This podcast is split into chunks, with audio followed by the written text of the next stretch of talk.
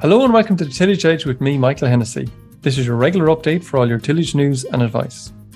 In this show, I will return to the conversation with Professor Mike McLaughlin from the University of Adelaide to chat about soils and how various components affect their functionality. Mike, originally from Antrim, has worked in Australia for many years. However, he has collaborated for over 10 years in various soil projects with Teagasc. If you missed last week's show, perhaps go back and listen to the start of the conversation with Mike so you don't miss any context in this episode. So we will rejoin the conversation as I ask Mike about the various types of potassium sources. There's there's a bit of talk uh, from people that the uh, MOP or muriate of potash that it, it contains chlorine and that chlorine leaches into the soil and that can be harmful to the soil. Is there any validity in that type of theory? I'll, I'll, give a qualified answer because MOP, yeah, is potassium chloride, not chlorine. Uh, chlorine's very toxic. Chloride's not so toxic. Everybody uses table salt, which is sodium chloride. So um, the chloride itself, around an MOP granule, that chloride concentration is extremely high. So you can get seedling burn with MOP. Um, and we measure that by a salt index for fertilizers uh, where we, if you're applying particularly granular fertilizer with the seed, you want to have a low salt index fertilizer. Now, MOP's got a high salt index because of that sodium and chloride in it. But when you look at the total amount of chloride going into the soil versus the chlor- chloride that's coming in from atmospheric deposition, so if you're near the coast in Ireland, sea spray brings a lot of chloride onto the land and sulfate. So the actual mass balance depending on what system you're in. There may be more chloride coming in from atmospheric sources or even from groundwaters that get high chloride. Uh, so you need to keep that mass balance. Chloride, just adding MOP to soils over time does not degrade the soil because of chloride, because chloride is very mobile in soils and will leach into aquifers and rivers and groundwaters and go out to the ocean where basically it's it's a background of chloride anyway. So, um, so in the sense of harming soil health, MOP wouldn't harm soil health, but you just have to be careful with that seedling burn. Yeah, don't put too, don't put too much on on, on the seed as it's coming through. Yeah. Um, then, in terms of some of the P's and K's and, and, and keeping on to that, in terms of some of the soil, uh, see some of the P or K fixing soils in Ireland. We we talked a little bit about the P and the the um, the high uh, pH being able to fix some some phosphate.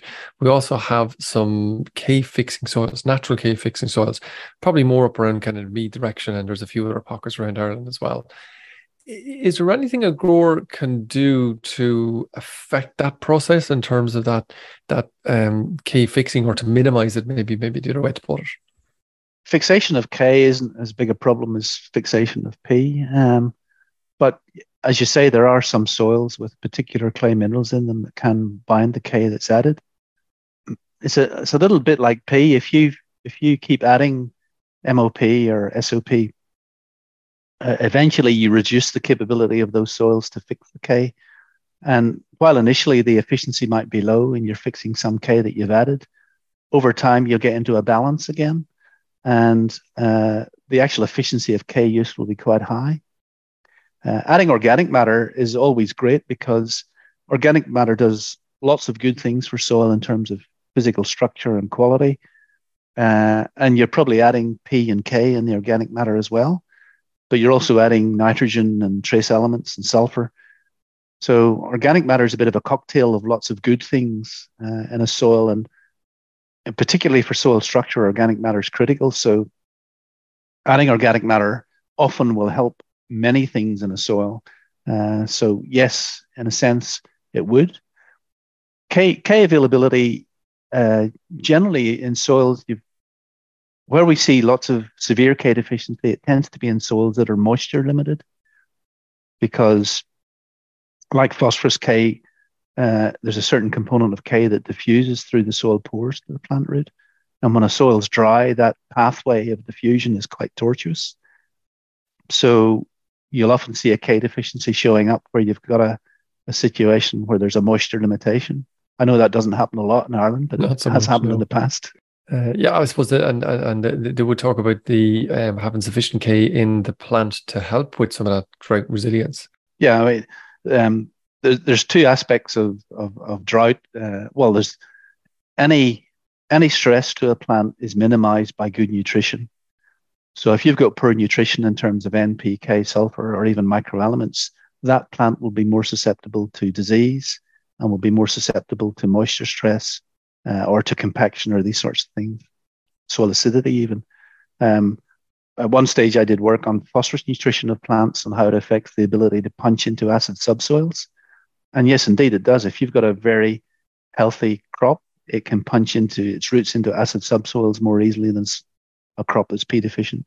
And, and when you're coming back then to those soils that are likely to uh, fix some of the P or K, is it maybe a better tactic to go little and often uh, so that you're matching the crop uptake, or does that does that matter a whole lot because the um, the binding might be so quick that it, it doesn't make a huge amount of difference. It might be as well off putting on a big lump, and uh, some of it, some small amount of it, it'll be bound, and the rest of it will just be available to the plant, and then the rest of it, over time, that's not used by the plant, will get bound eventually. Which side of the, which side of that actually works, I suppose, in practice?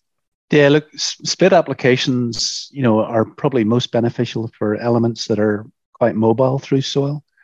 Um, so nitrates and sulfur so uh, by having a bit of at planting and then a bit later on in the season is very beneficial, especially if you've got unknown seasonal conditions, because they can get leached out of soil quite quickly. With P and K, um, look, I, I, used to be a person that said you can't really side dress P and K because um, it's positionally unavailable because you're not incorporating it into the root zone. You're just applying it on the soil surface, and it tends to get a little bit isolated there from the roots but I, I, have to admit, recently there's been some research that's come out in the last couple of years in Canada where they've looked at side dressed uh, P and K on crops and getting responses in, in corn and maize.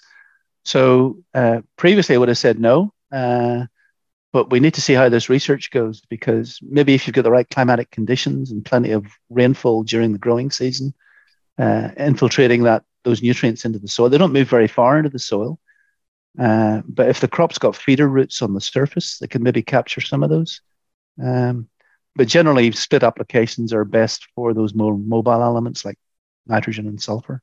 Maybe a final question, uh, uh, uh kind of in or around the foliar application. So, um, in a situation where a grower is maybe quite worried or wasn't convinced that, that that they're getting the full benefit of P's and K's being applied to the ground, and I decide that uh, look a foliar application is better. I'll just bypass the soil and I'll stick it all onto the onto to to to to to, to the leaf itself.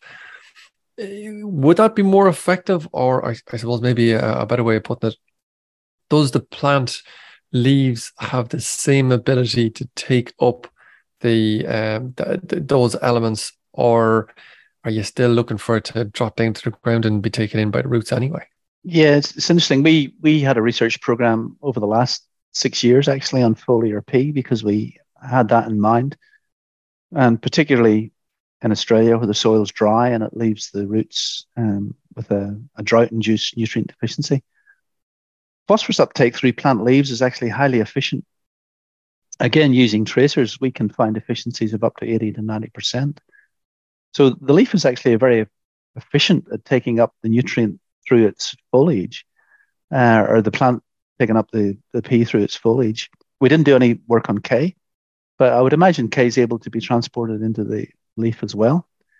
The big issue is the amount of P and K you can add in a foliar solution. There's there's two limitations there. One is the solubility of the P and K, so there's a limit to the amount you can put in a solution before it precipitates out. And secondly, more importantly, most of the foliar solutions are quite dilute because of that solubility limitation. But they also have to be dilute because you can burn the leaf. A very salty solution with high phosphorus and potassium is going to burn off the foliage. And so you're really limited to kilos to tens of kilos application per hectare per application. And that for phosphorus, it's maybe two, one to two kilos per hectare limitation and that's pretty low compared to the crop demand. if you were going to go the foliar route for P and K, it would require very many foliar applications. And then that becomes not good from a burning diesel aspect and you know greenhouse contribution and those sorts of things, and just the cost of doing that. So uh, foliar applications are fantastic for micronutrients because you don't need much. But for macronutrients where the plant needs quite a bit, there's that limitation to how much you can apply. And when you talk about um, phosphate and you, are about two kilos is what, what more than likely you can end up putting, putting on. But what if you change that into phosphite Because we've quite a bit of phosphite sold here in Ireland. Does that is that the, is that the same as phosphate in terms of will, will it be transformed into phosphate and used in the same way and can get more of that on? Is that as effective? Phosphite's really used for a different reason in terms of pest control. And there's been a bit of work. Uh, people looked at phosphite fertilizers to try and get around the phosphate fixation in soils. Uh, the big problem is plants can't take up phosphite very easily. Um, the, the transporters in the either in the leaf or in the plant roots don't recognize phosphite, so it would have to get converted to phosphate for the plant to see it, and that doesn't happen uh, very quickly. Uh, and actually, in soils, phosphite can get bound as well. People have found almost as strongly as phosphate sometimes.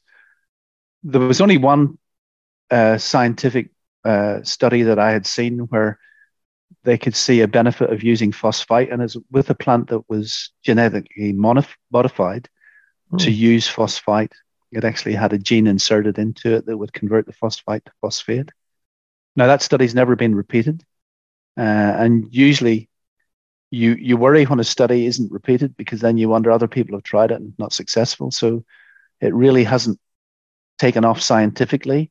Never mind take off commercially. Um, phosphite is used for different things, so I wouldn't recommend using phosphite for phosphate nutrition. Okay, so uh, let, let that stick to the kind of pest control that it's more so designed yep. for rather than rather than topping up on, on, on phosphate. The last mm. one I just want to ask you then is is around and, and uh, we were, we were chatting before and um, you said some um, which I was kind of surprised about, but I think you're maybe surprising yourself where you're reusing or you have used a product called silica, and um, there seem to be some benefits from from using that out there, or certainly signs of it coming through the literature silica is an interesting element. Silica is abundant in soils, and a, a lot of soil, um, the pore water in soil can have a lot of silica in it already. So, classical plant nutrition would say that we don't need a lot of silica in terms of crop response, but there has been work on certain soils, and it's particularly on highly weathered soils. Um, so the red soils here in Australia, they've found good responses to silica in terms of uh, growth in sugarcane. And I've seen uh, responses in other countries with highly weathered soils, uh, responses to added soluble silica in soils. So, I mean, it's it's good work and it's it's peer reviewed and it's certainly well done. Uh, and I respect the researchers who did the work, so certainly believe it. So there are there are nutritional benefits of silica in some situations. Silica is often promoted as a um, uh, an element though that can interact with a lot of things in plants. So because it uh, can be important in terms of cell wall structure and these sorts of things, it can be implicated in tolerance to pests and tolerance to droughts and these uh, drought conditions and these sorts of things. So there may be other aspects of silica that uh, could be useful in terms of, of crop production. But generally, nutritionally, crops don't need, generally, they don't need silica from the soil.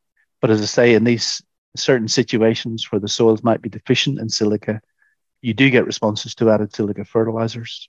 You just need to be aware when somebody's uh, selling any product nutritionally, you need to look for good independent peer reviewed information on, on responses, particularly on soils that you work with and crops that you work with to make sure that the product actually is actually doing what it's claimed to do. Sure, exactly. Yeah, and and, and I suppose as you, as you mentioned with silica, you were saying that it's very weathered soils of um I don't know, would you class Irish soils as really weathered soils? They certainly look very different to no. Australian soils in a red red kind of No, they're not. yeah, I was thinking, yeah. So Irish so, soils are very young. Yeah. Yeah. So basically you have you have um if you were going to to to use it, as you say, going back to that core point, you need trials that are appropriate in your own country, and uh, I, I, suppose scientifically published would, would, would give you a fairly decent indication that there's uh, there's something in them.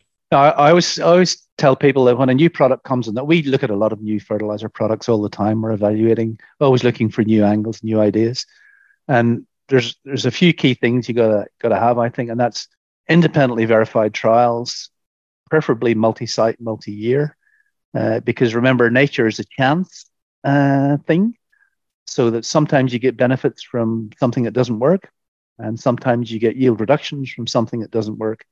So you need to take away the chance issue in, in biological experiments. So multi-site, multi-year trials, and a credible mode of action. So is the is the claimed uh, effect of this new product valid scientifically, and has it been tested? And those are two key things we always look for in a new nutritional product. Yeah, look, I think on that note, very sound advice for anybody, any farmer out there who's willing to put their hand in their pocket in these expensive times, especially for for for nutrients, to um to to, to make sure that it's it, it is going to do what it says on the can or what mm. you're being told it perhaps might do on the can. Mike, that's brilliant. Uh, we, we we covered a good bit of ground uh, today. Uh, we'll have you back uh, in, in in this series, looking at some soils and, and and nutrition. Thanks again, Mike. No bother. Well, that's it for this episode, and a huge thanks to Mike for joining me on the show. I suspect you might have to listen back to the show a couple of times to absorb all of the information discussed by Mike. Next week, we continue our soil series by chatting to Dr. Karen Daly, a soil researcher in Teagasc, to chat about analysing soils, including the most accurate soil test for Ireland, and are there any new developments coming down the line. So, finally, don't forget if you enjoyed the podcast and recommend it to a friend or colleague. And as always, rate, review, and follow on Apple Podcast or Spotify so you never miss an episode. And for more information, go to teagasc.ie. I'm Michael Hennessy. Thanks for listening, and I'll be back next week with more tillage news and advice.